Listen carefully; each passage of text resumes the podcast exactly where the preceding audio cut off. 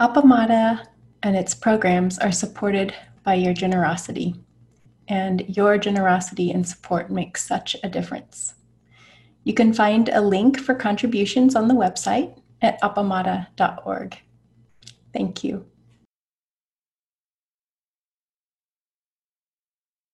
Good morning, everyone. Good morning. So glad to see you all. Thank you for being here.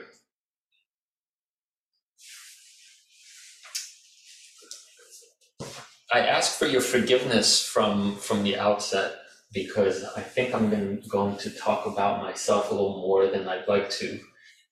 But I thought that's maybe in this instance the best Dharma gate to use.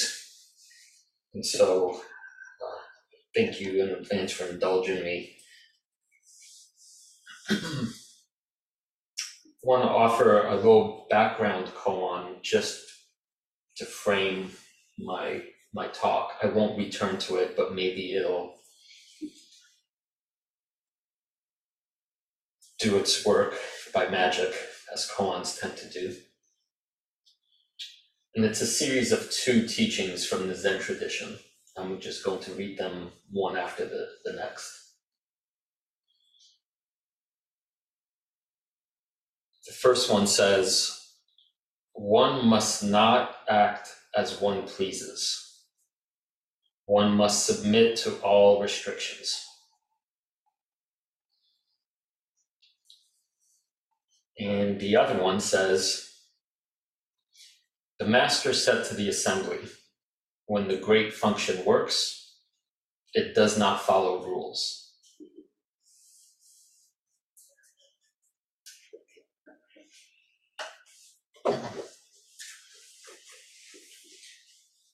So, a little bit about myself. Uh,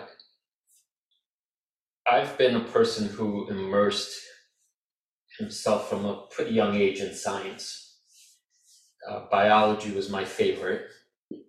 And then I went, went on to study cellular biology, molecular biology, plant biology, evolutionary biology, immunology, virology, as well as chemistry and organic chemistry, spending a lot, a lot of time banging chemicals together and uh, and physics.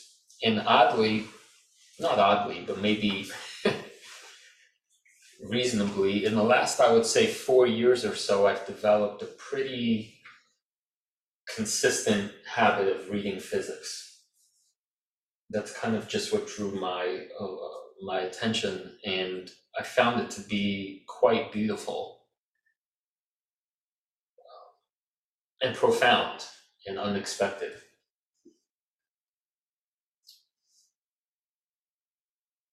So I'm, I would say, reasonably steeped in the scientific method and the scientific way of evaluating and thinking about the world, both theoretically and in practice.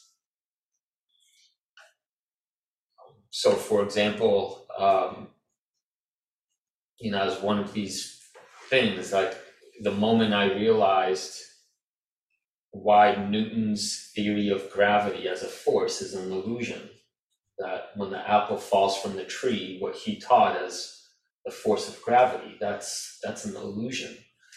And like having that kind of insight in a certain moment, like why that's an illusion is really to me powerful that takes us to Einstein's theory of general relativity, the explanation for why that's an illusion.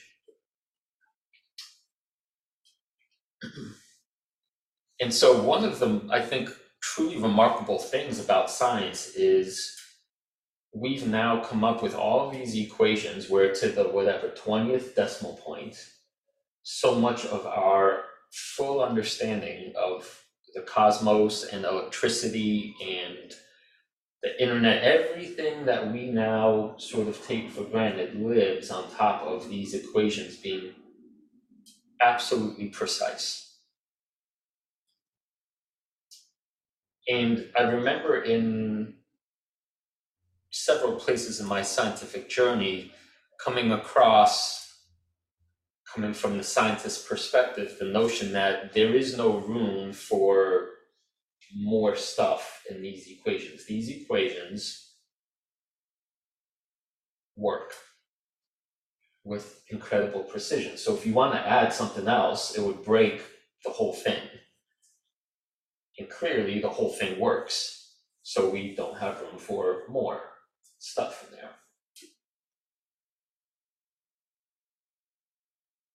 And so I I've kind of been operating from this worldview, I think, for a while, or at least it's one I'm very familiar with.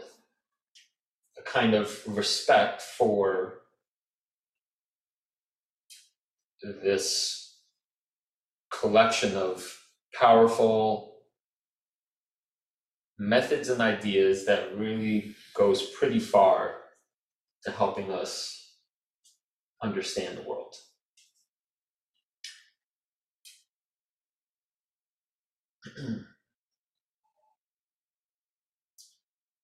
and so when I started practicing Zen Buddhism, I guess now close to 14 years ago, for whatever reason, in my path of study, predominantly I encountered texts and teachers and lectures and books that the Buddha's teaching was often framed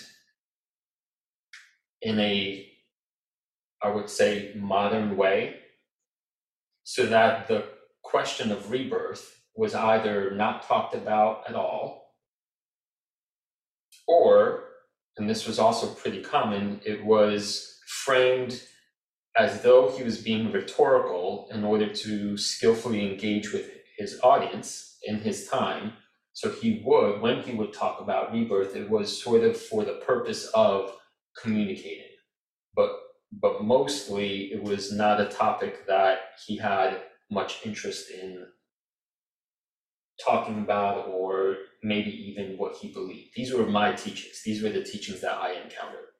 And so that was all well and good because it aligned very nicely with the scientific method. So I had no issues. I just took them at face value. And so I just want to be clear in this moment that we all have obviously different paths of, well, just different paths. We encounter whatever sources we encounter at whatever times in our lives, and those are our teachers. And I'm not making a claim here for one path being better or different. I'm just telling you this was my path. And so, um,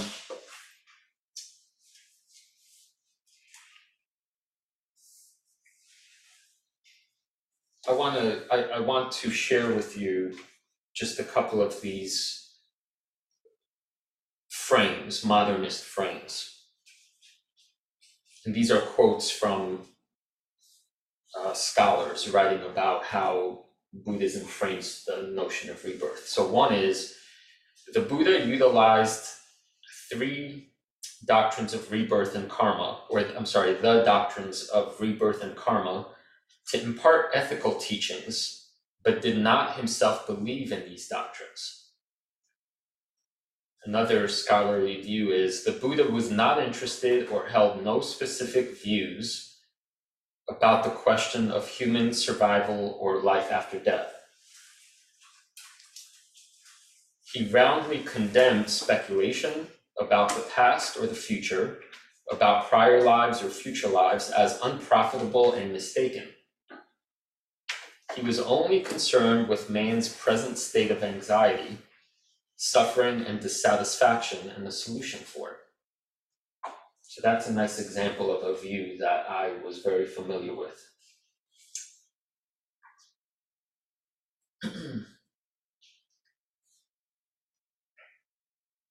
and so, but I would like to say maybe a fruit of my if I if I were to evaluate myself positively, I would say a fruit of one fruit of my Zen practice is I, I, I believe that over the years it has helped me stay curious. And so when Peg offered a class on rebirth,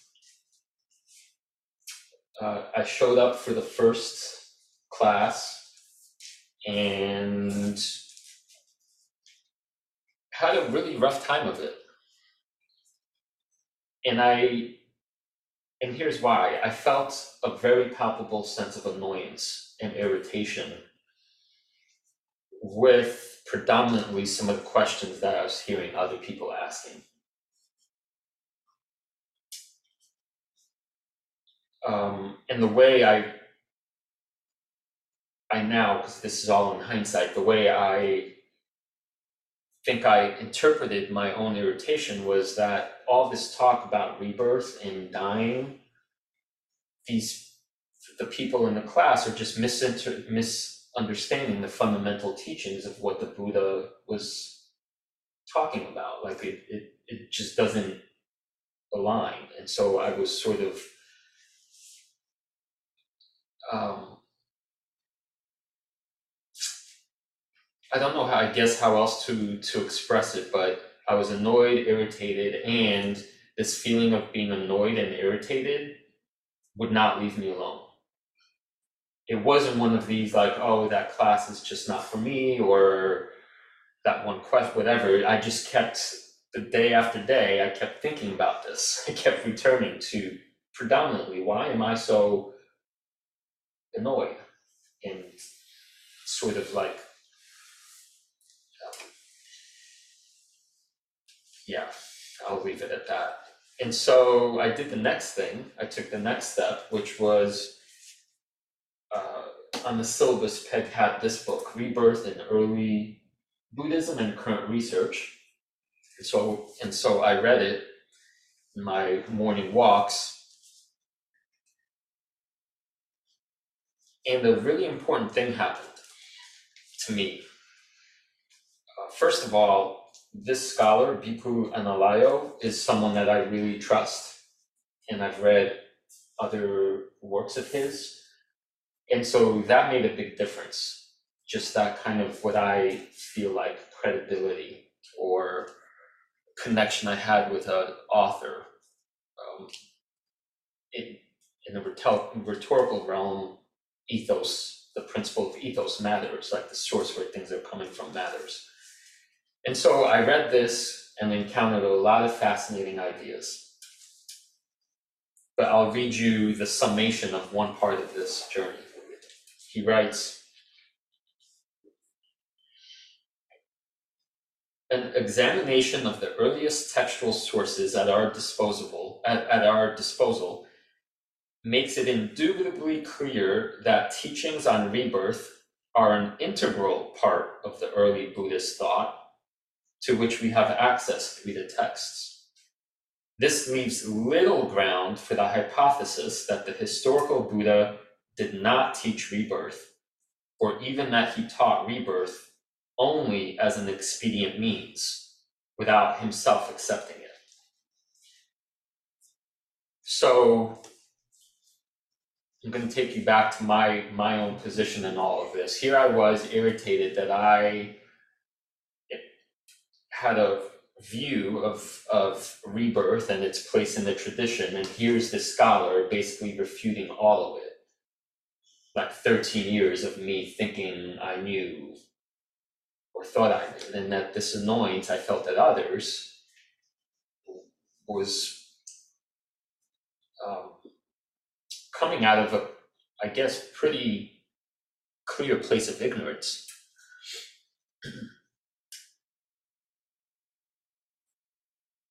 so uh, there, there are a lot of fascinating passages in here, case studies and call it reasons for rebirth as something to consider profoundly, but I don't actually want to get into those. That's not the purpose of my talk. Curiously enough, I mean, I'd be happy to discuss some of that uh, with you in, in different contexts, but there's one passage here in particular that really that I thought is the main issue. It's not about the sort of outcome of my inquiry, it's this thing that I've been wrestling with for a long time. And he has a section in here called confirmation bias.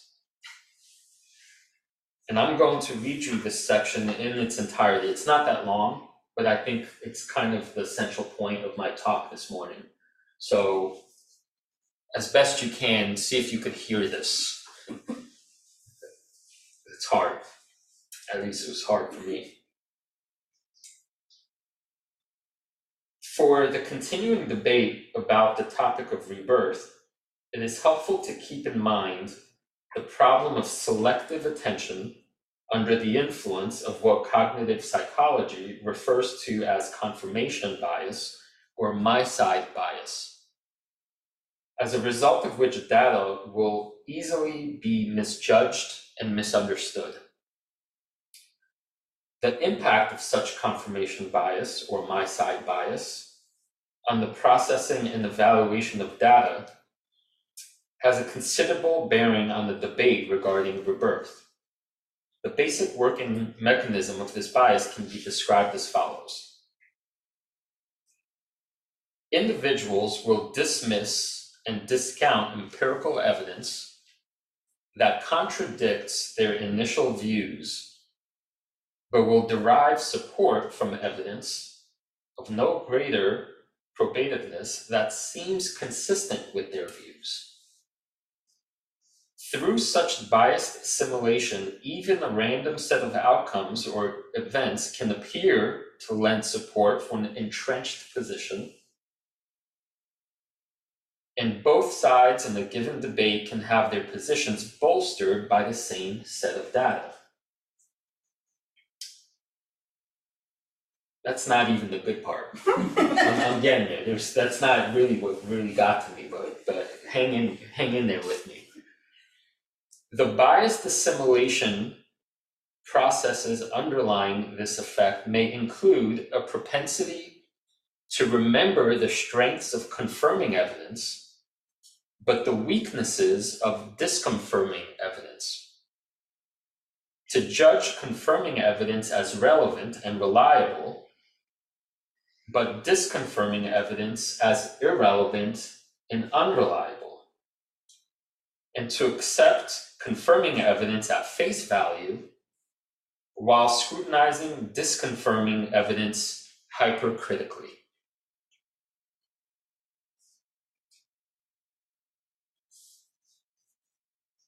Here's the kicker the effect of this tendency is not mitigated by intelligence, nor does higher education provide an effective vaccination against the impact of confirmation bias.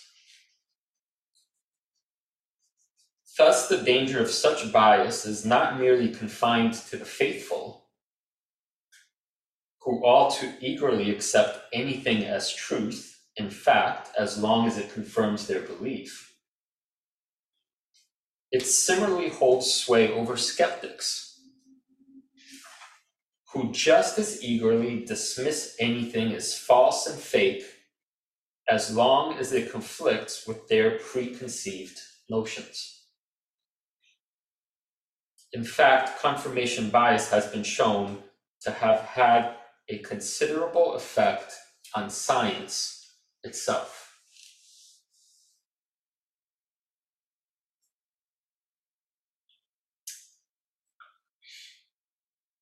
One can see confirmation bias both in the difficulty with which new ideas break through opposing established points of view, and in the uncritical allegiance they are often given once they have become part of the established view themselves.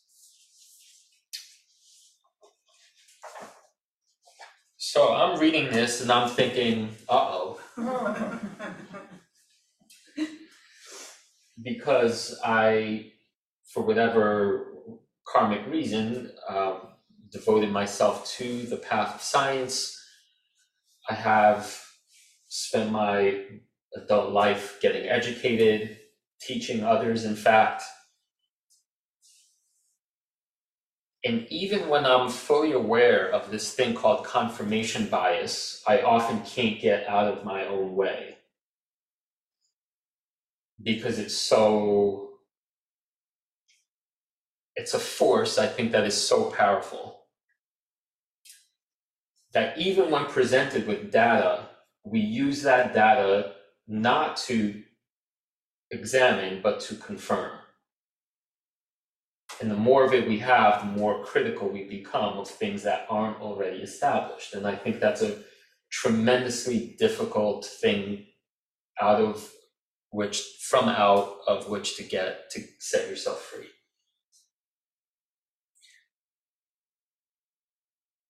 And so uh, the book Rebirth uh,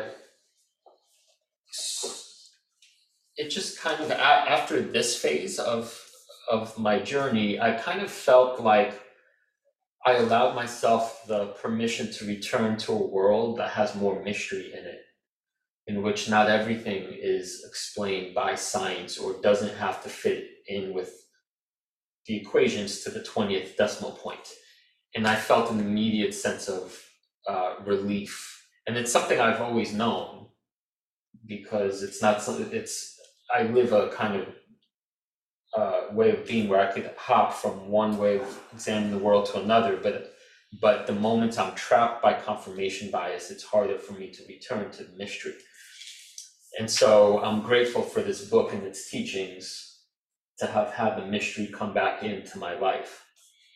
And I also recently saw a film called Uncle Boonmee, Who Can Recall His Past Lives, which is by Thai director, and it's absolutely beautiful and um, it's uh, it, it's a portrait of what life is like when people fully accept rebirth and death and past lives as just this is what how things are.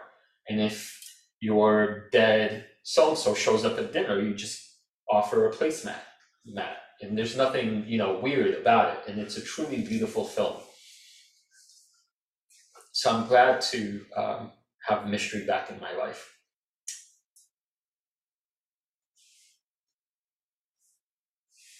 and so i want to talk about another piece of my daily existence that i've struggled with i guess for the last three years now which is my own response to the larger social response to COVID. And it seems similar now with this sort of framework that I've sort of unearthed about myself regarding rebirth and science that the same pattern, I fell into the same pattern as confirmation bias uh, with my own responses to COVID as my approach to rebirth. And namely, that in hindsight, if I examine my response to COVID and policies and the sort of larger social conversation around it, I have felt all of the following things. At some point in the in the years, I felt moral indignation at others about others. I've experienced a shaming impulse, a desire to shame others.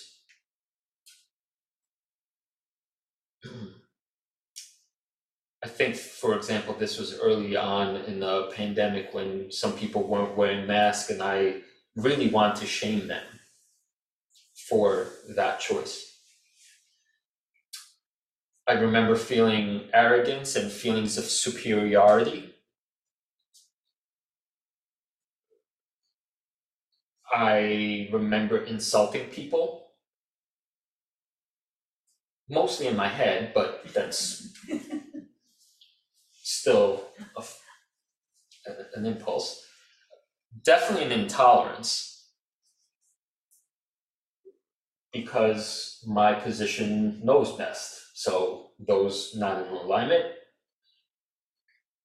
um, I have no room for you, and an unwillingness to listen And the thing, the tricky bit about this last one is that I actually have a lot of highly educated, morally conscientious, ethical people in my life, um, many devoted to the practice of health and well being, who had an opposing view about vaccinations and the COVID response to me. And I more or less was not willing to listen because I had my, again, dominant view that it, I was hypercritically skeptical to use Analayo's words.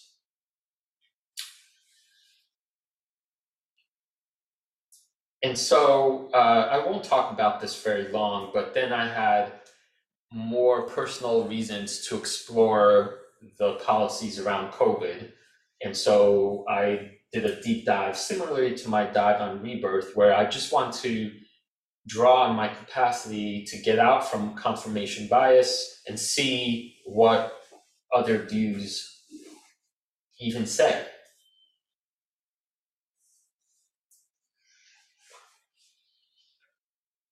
And so I want to read to you two. It's it's a very short section from an essay thinking about the relationship between COVID policies and uh, cultural identity. so it's not very long, but I think it's important and gets to the heart of what I'm talking about.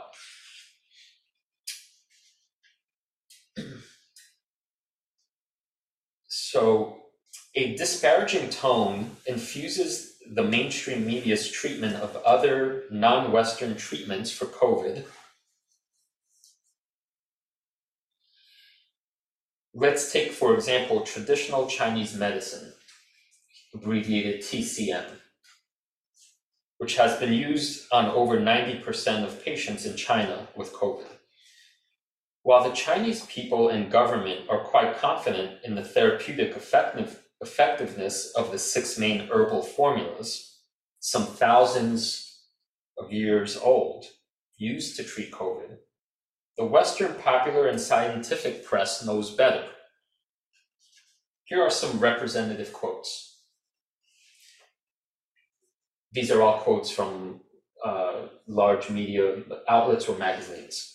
China is promoting coronavirus treatments based on unproven traditional medicines.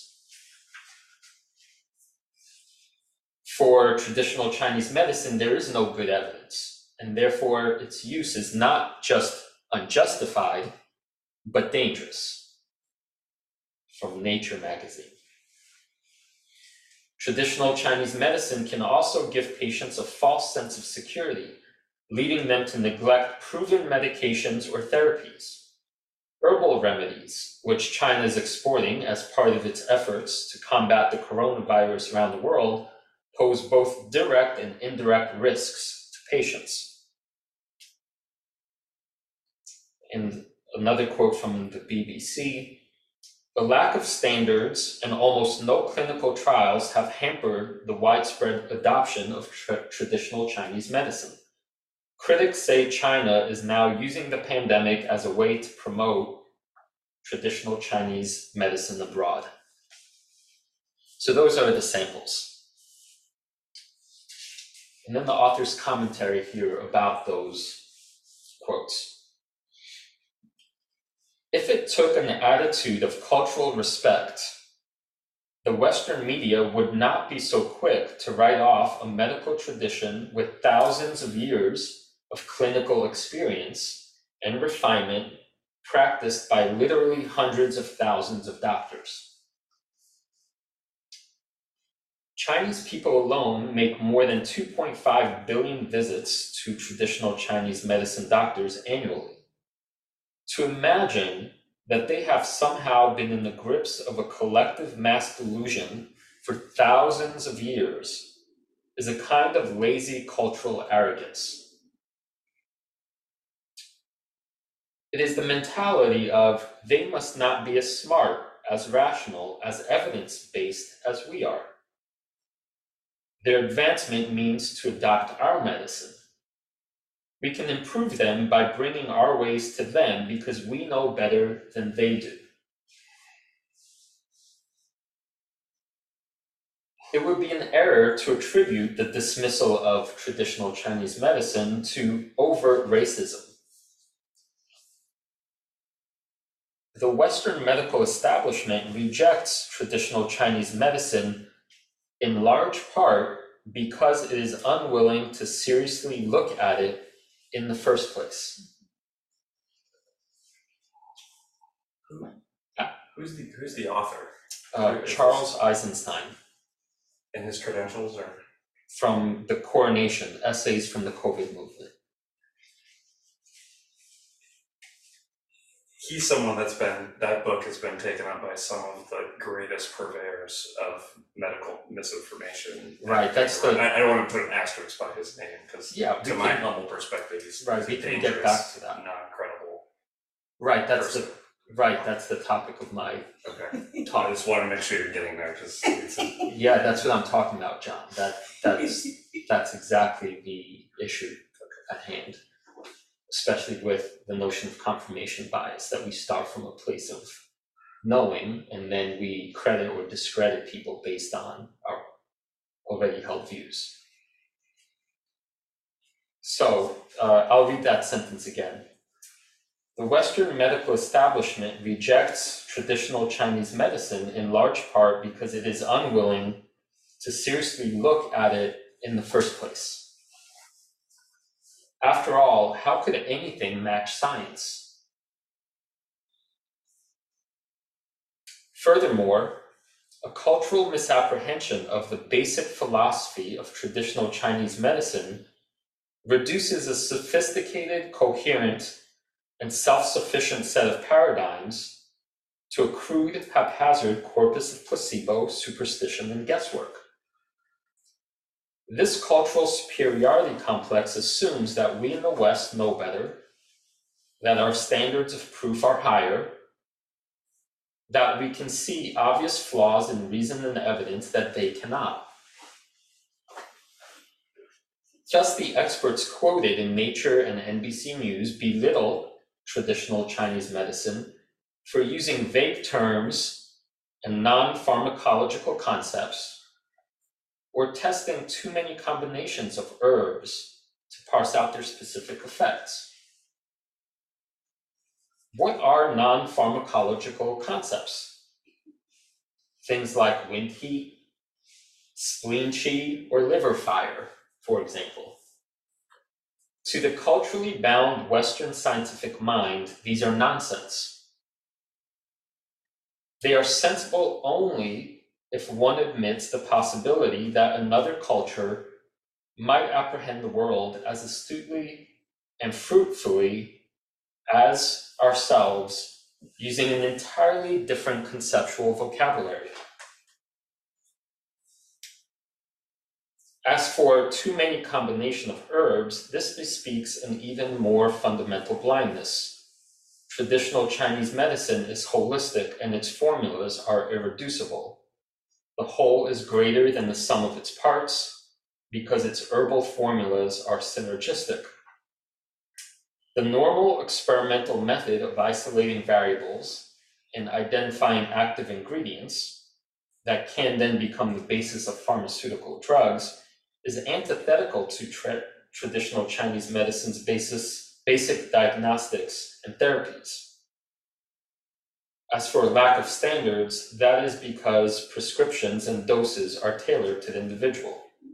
The demand that traditional Chinese medicine research abide by standardized and reductionist practices is an act of cultural imperialism, justifiable if and only if our own culture's framework of knowledge is superior to theirs.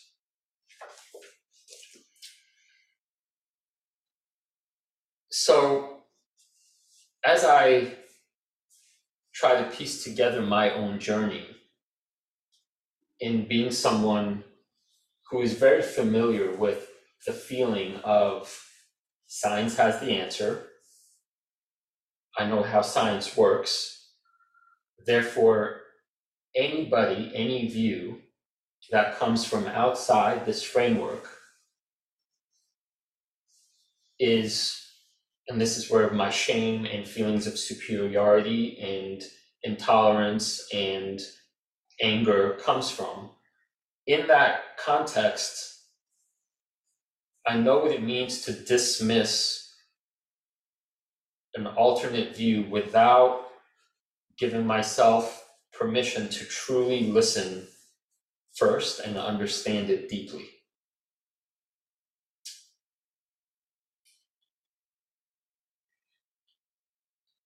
And I think the danger of this main thing I'm talking about, confirmation bias, for us as Zen practitioners, is that it creates a what I think of as a closed system.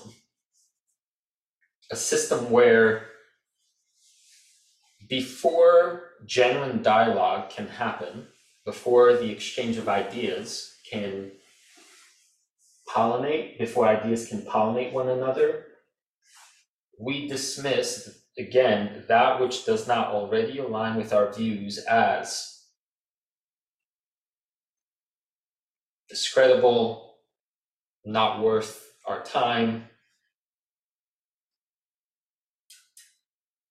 dangerous.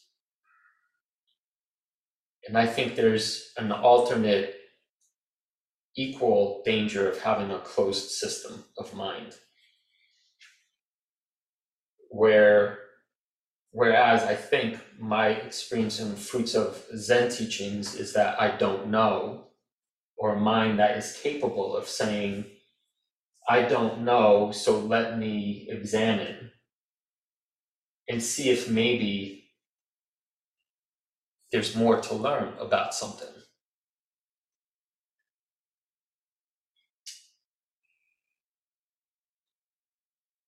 I think that's, and I think the reason that's dangerous, based on my own experience, is because the moment I engage with ideas that don't already align with my own, I am putting myself in the vulnerable position of being proven wrong. And then the shame that could potentially come with having made public claims about X, Y, and Z, and now I have to walk them back because look, turns out my examination was incomplete. And that hurts. That's painful. That's extremely painful because it is shame inducing, at least for me.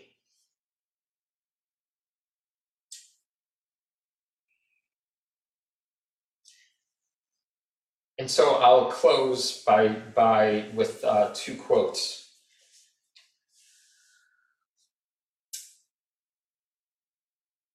That I think speak to this real complicated problem of confirmation bias for us as practitioners.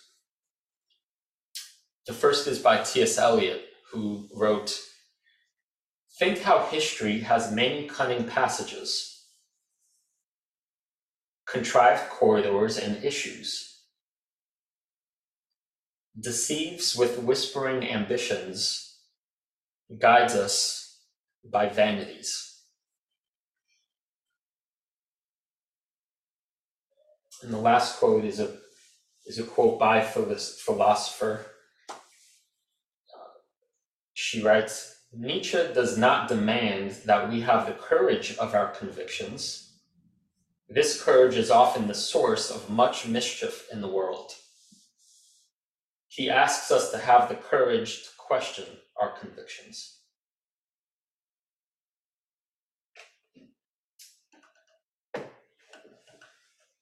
So I feel that a topic like this, uh, that inherently asks us to face ourselves, and especially if we have a strong reaction to something, uh, how capable are we to sit still with these discomforts is hard. I think hard for all of us. I'm certainly feeling a lot of um, vulnerability and doubt and as well as all the other emotions that I've been processing for some time. shame and shame at my own certainties.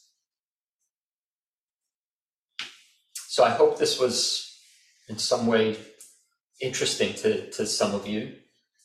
I'm curious if there's any questions or feedback.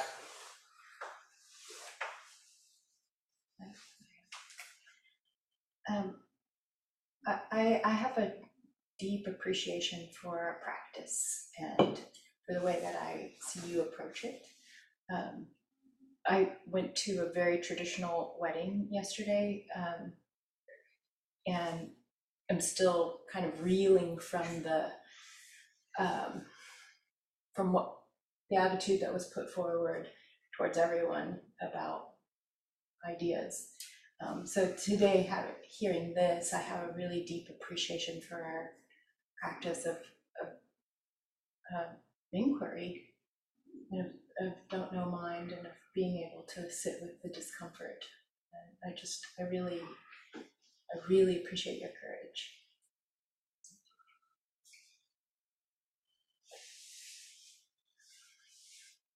I see uh, Joel too. Maybe Joel can go first. Hi, Christoph. Hi, thank you. And uh, I, I agree with what uh, Jessica just said, that the, it, it shows great courage to uh, advance the ideas uh, or the, the questions that you're advancing today.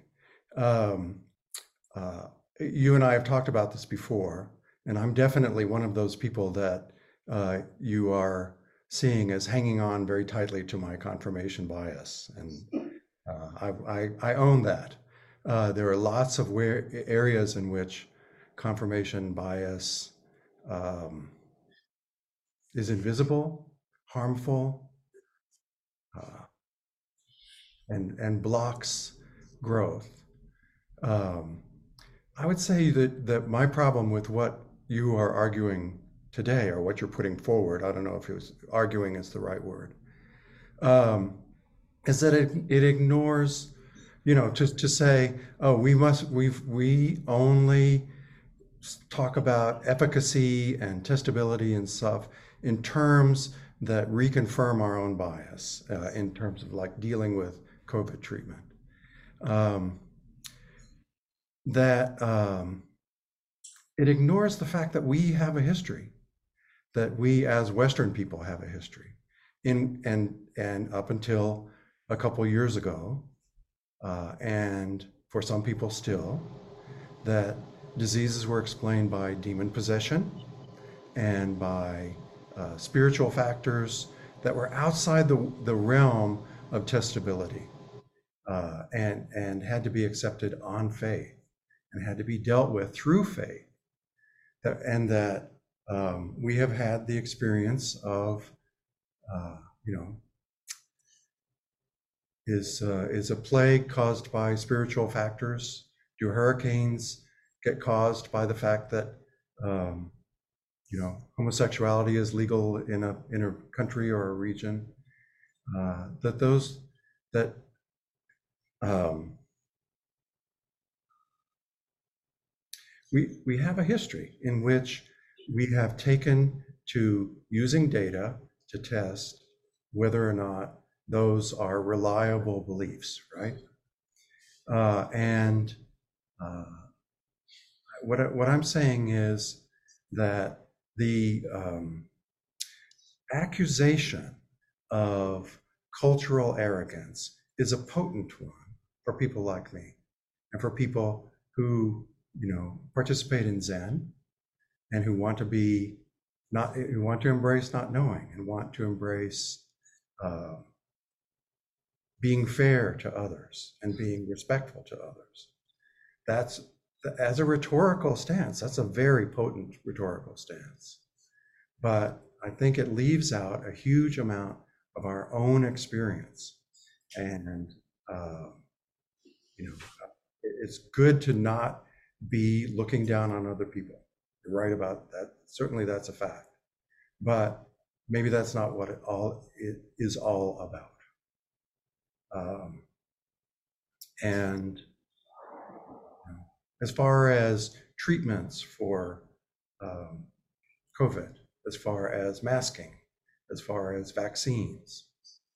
We have a choice in adopting policies at Appamada that um, will be uh, we, we can end up doing harm, physical harm. And that is something to be avoided. I think that out of that our that our uh, uh, what we are required to do as um, as practitioners and as members of a sangha that where we practice mutual care is to address what harm can be caused and to mitigate those harms wherever we can. Uh, and that if we adapt, adopt the stance of saying, well, we can't be looking down on other people's cultures, therefore we must be paralyzed in making decisions around masking or about requiring that people be vaccinated, etc. That that is that is not helpful to our sangha, and it's not a practicable stance for the people who are, you know, on the on the reopening committee and, and so on. So again, I, I respect that you are inquiring deeply into deeply ingrained cultural issues. Um, but my my objection is to, to what you're saying has to do with the practicalities of it. So, thank you, Christoph. Cersei, I saw you have your hand raised.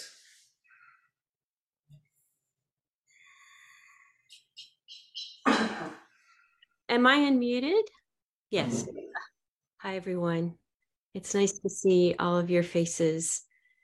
Um, I appreciate what everyone is bringing to this and um, how difficult the conversations are. And I do see confirmation bias being very much plaguing our country in the whole political division that we're experiencing and how people process information. So I think it far exceeds the specific question of um, COVID and our COVID responses. It's kind of everywhere. And um, but one of the things that I wanted to return to to kind of move us away from the COVID conversation um, to the bigger picture uh, is that much of what Kshish talked about today resonates with me as an anthropologist. Uh, it reflects the perspective of cultural relativism, which I teach to my students, um, of being aware of our own biases, our own cultural lenses, right? You can look at them as biases, or you can just look at it as your worldview and how it colors what you perceive in the world as being right or wrong, or the way to do things or not to do things, or even your tolerance.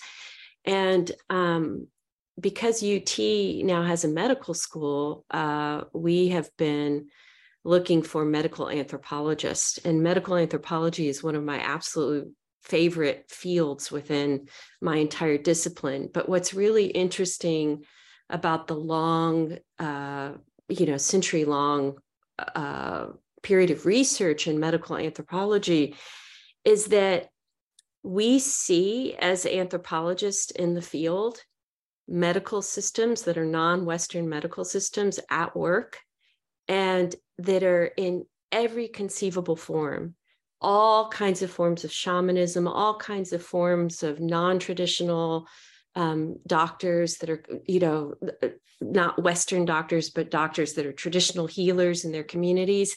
And what we know as anthropologists is that efficacy is there, they work. In those communities where those systems are practiced, people get well. And what's, and we don't understand why we have arguments for why that is that have to do with like social systems because what happens is across the board in hundred you know hundreds and thousands of different examples we see healing takes place in ways that we cannot understand from a western medical lens. And i personally find that mystery to be um, intellectually interesting but also opens my heart spiritually because it means there's something I don't understand that I get to that I get to uh, sit before the mystery of that and and try to open myself to understanding it. So I just wanted to share that. I don't know if it's helpful at all, but it is it's just me trying to point to the the much more global, larger, bigger stakes um, that I think are are are being raised by this. So thank you. Thank you, Cersei.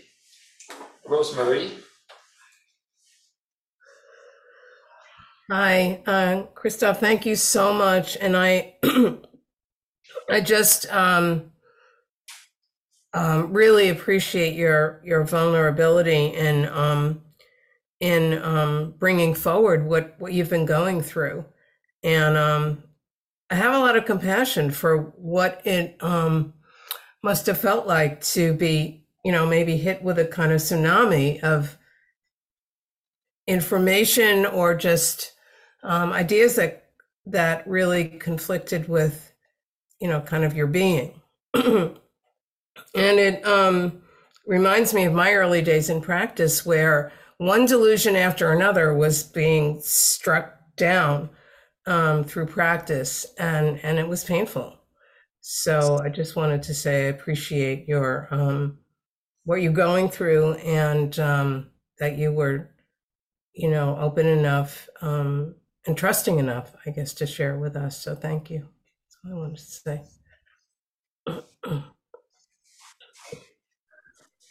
I just wanted to mention thank you for your talk. It's always um, opening, and uh, one of the things that struck me was like the danger of getting stuck in a view, and I myself do that, right? And I realized that one of the reasons why I do that is because of safety right? It's a sense for me what feels safe, right? It's like a nice cozy blanket to just pull you up over and crawl into it. And to then have that openness to the mystery, which I try and embrace, and also, you know, sometimes as everybody is spoken to, a certain view of um, uh, when I am encountered with another view it's a threat, and I'm thinking in particular, like even as you were talking, it's like, gosh, couldn't I just put this over in somebody else's brain so they could have this view, right? Even there, I'm wanting to manipulate for my own safety to create another view and another person.